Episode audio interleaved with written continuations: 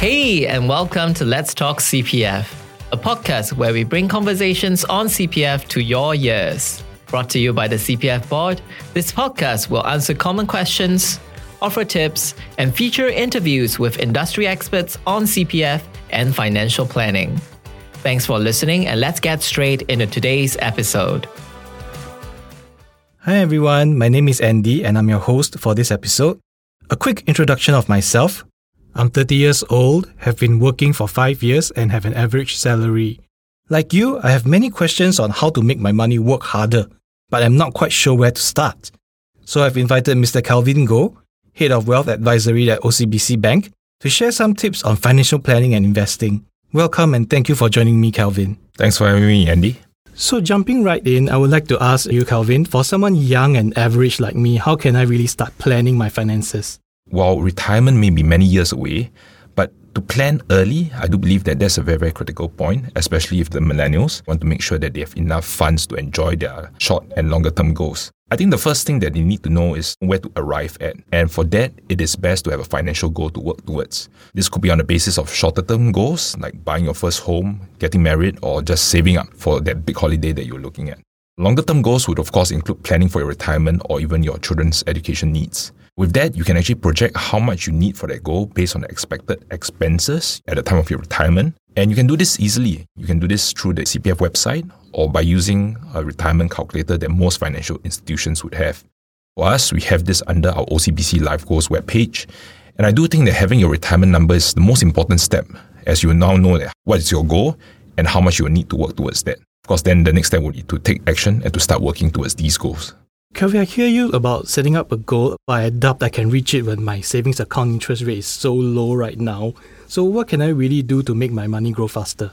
You're absolutely right about the low interest rate. In fact, we as a bank also do think that the low interest rate environment will likely be with us for the foreseeable future. So, with that in mind, it's even more important to improve your knowledge of the investment space, especially given that most young Singaporeans have a long runway until retirement. And there are many different investment instruments out there. But I think the key thing is also to make sure that you get the right advice and only invest in products that suit your needs and investment risk profile. I personally also think that it's very, very important for you to build up your capital base first. And this is after taking into account both your emergency and protection needs. Only after this and only after setting aside your capital base should you then start to deploy your excess savings into investments to grow your funds.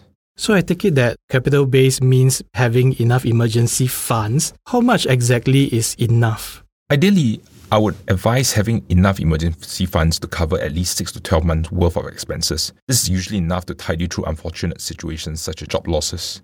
And I do think that what we've seen last year after the COVID situation, that it's especially important to plan for these kind of unexpected circumstances. The whole idea behind this emergency funds is that you do not have to resort to borrowing and to racking up debt to sustain your lifestyle while looking for another job, let's say for example. It's also important to also ensure that you have sufficient insurance coverage in case the unforeseen happens, such as accidents.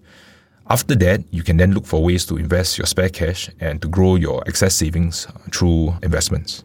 But is it wise to invest during this period of economic uncertainty? I have about 25,000 now and I'm so scared of losing like all of it. That's a very, very nice pool of money to start off with. And to your point on whether or not is it wise to invest during a period of economic uncertainty, I would actually argue that just as good a time as any, especially given the uncertainty in our economy currently. I would actually suggest taking on a dollar cost averaging approach, as it allows you to start investing even with a relatively smaller pool of funds. For someone who has just started out working and assuming you've built up your savings, I would suggest that you can use your this 25k to build a diversified portfolio of assets consisting of bonds and equities. And you can do this by setting aside just as little as $100 each month, spacing out your investments and buying into a mixed asset fund, or even investing via exchange traded funds called ETFs with robo investment platforms. I think the key thing is to do this consistently over time and to make sure that you're in the market regardless of the economic circumstances.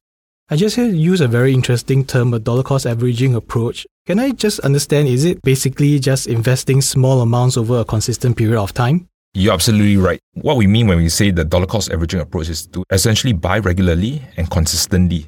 This is better than investing one lump sum simply because by doing a dollar cost averaging approach, we are essentially averaging out your entry price by spacing out your investments over time. And I think the key thing is also that it helps to prevent situations where investors try to time the market. It could also lead to other forms of behaviors that may not be so beneficial to building up your investment portfolio, which is why we strongly advocate a dollar cost averaging approach as a starting point. Mm, it does sound like a much more appealing way than investing big sums at one go, like what I've heard a lot of people doing. Um, what are some of the other advantages of taking this dollar cost averaging approach? I think the key thing is that for someone who is relatively new to investing, more importantly, you do not want to be consistently watching the markets. This dollar cost averaging approach is actually the best way to get started because if you are consistently trying to watch the markets, trying to time the market, chances are, in terms of your results, you won't do as well as having a consistent investment plan. And I do believe that the time spent in markets by staying invested, buying gradually, and being patient, this usually yields a better result in the longer term, at least as opposed to trading frequently, trying to bottom pick your investments. By trying to time the market and hoping to catch an investment when its value has dropped, and then hoping to make a killing, some call this the buy low, sell high mentality. The results of this usually are not as good as someone who has consistently been investing in the market and spending more time in the market. And I do believe that you can, in fact, Google this and find the results for this quite easily. So I guess the key point is that it pays to be disciplined and to stay invested. Just to give you one quick example, imagine if you were to invest $100 on a monthly basis, if I compound it over 10 years at an average rate of 5% per annum, which is quite sustainable, especially if you look at the past 10 years results, this amount of money can easily grow to more than $15,000, which is quite a sizable sum considering how much you started off with. Oh, that is indeed very considerable growth. Well, there is so much information out there today on how people can grow their wealth spectacularly. But where can beginners like myself go to find out more information and to build up my financial knowledge? I do see loads and tons of articles out there, but I do believe that as a start, financial institutions such as OCBC and together with the CPF board, there are many platforms that are focused on financial education and I do think that these are key areas to start off with. Essentially, they've rolled out numerous campaigns and education materials in recent times on how to retire well, how to build up your investment funds, how to start investing, and together with the benefits of the CPF scheme and how to maximize it. There are also many of what we call financial masterclasses that's available on OCBC website. This actually provides money management tips, how to avoid debt, and how to budget before you even start to move into the investing phase. So these are just some good ways for someone who is new to investment to build up his knowledge base and to also ascertain which are the more reliable knowledge that he can rely on as opposed to rumors and things that may not work out so well. Thanks. Those are very useful tips. So let's say I've started investments, I've started investing some of my money. How should I manage my portfolio as I go along? How often should I review? What are the things that I really should be taking note of? I do think it's very important to review your portfolio on a regular basis. This is especially so if you are taking into account changes in your personal or professional life. This could include things like the birth of a child or even switching jobs. So, I would recommend doing a review of at least once a year. We do have our OCBC Life Goals Planner, so users who have used this planner, they will get a reminder to review their goals on an annual basis. And just to go through some of the key things on what you should take note of, I think it's important to go through your assets and your liabilities, especially the liabilities portion. This is crucial because any catastrophic event like a death or suddenly becoming immobile, uh, this may actually set you or your loved ones back substantially. It's important for you to make sure that you have sufficient savings also to tide you over should you get retrenched. And leading on into that is that you should also ensure that you have enough savings to ensure that you continue to be sufficiently insured so that your family is covered even if something untoward were to happen towards yourself. Go through your various investments and savings also to make sure that it's relevant to your current needs. Check if your needs have changed over the last year and if your investment portfolio cater for these changes. Uh, last but not least, it's also important to make sure that you're making efficient use of your financial resources and deploying your savings in the correct asset class. So what I mean by this is that, let's say, for example, do you have certain insurance plans that may be a bit more expensive? In which case, it may be better to switch to a term plan that offers maximizes protection at a more cost efficient level.